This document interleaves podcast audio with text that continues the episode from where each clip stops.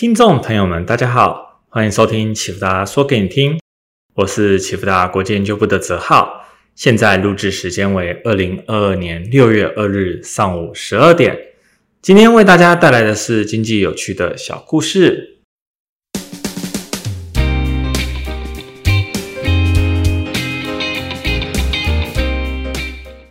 上一次我们从区块链货币 Luna 币聊到固定汇率制度。并简单说明了，如果没有辅助外汇管制或者放弃货币政策的话，固定汇率制度会因为货币政策的差异，例如较佳的利率会在短期吸收资金，或者固定汇率制度会因为没有外汇管制导致资金大量的进出影响。无论是什么原因，这终将导致固定汇率制度的崩溃。历史上，英国的金本位、美国的金本位，或者是欧洲汇率机制中的英镑。及布列登森林体系，乃至于亚洲金融风暴，都是这样瓦解的。区块链货币 Luna 币作为稳定币的储备，却采取了宽松的货币政策，导致币值大贬，也在情理之中。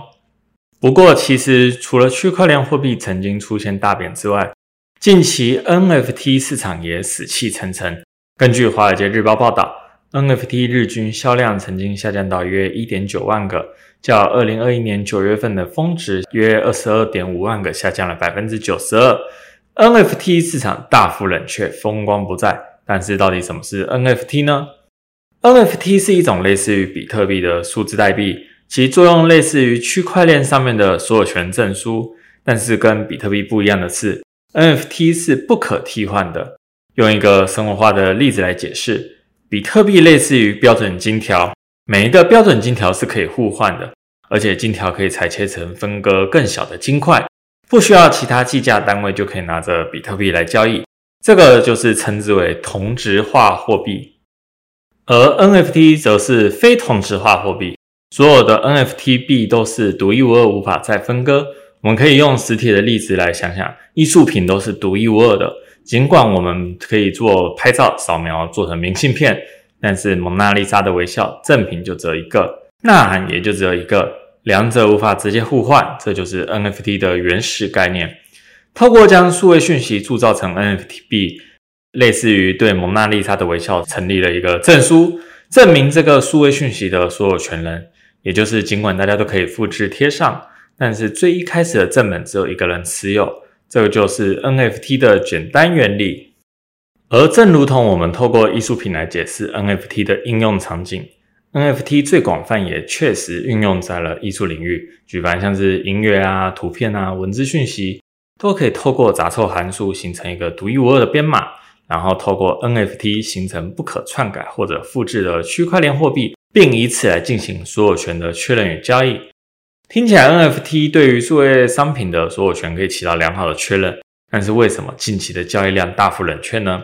除了市场上分析常常说的什么联准会升息呀、紧缩的货币政策，或者区块链货币价格下跌，大家可以仔细的回想一下 NFT 热潮之前大家是怎么交易数位资产的。我们过去就会透过如 Spotify、Netflix 或 Steam 等服务提供商。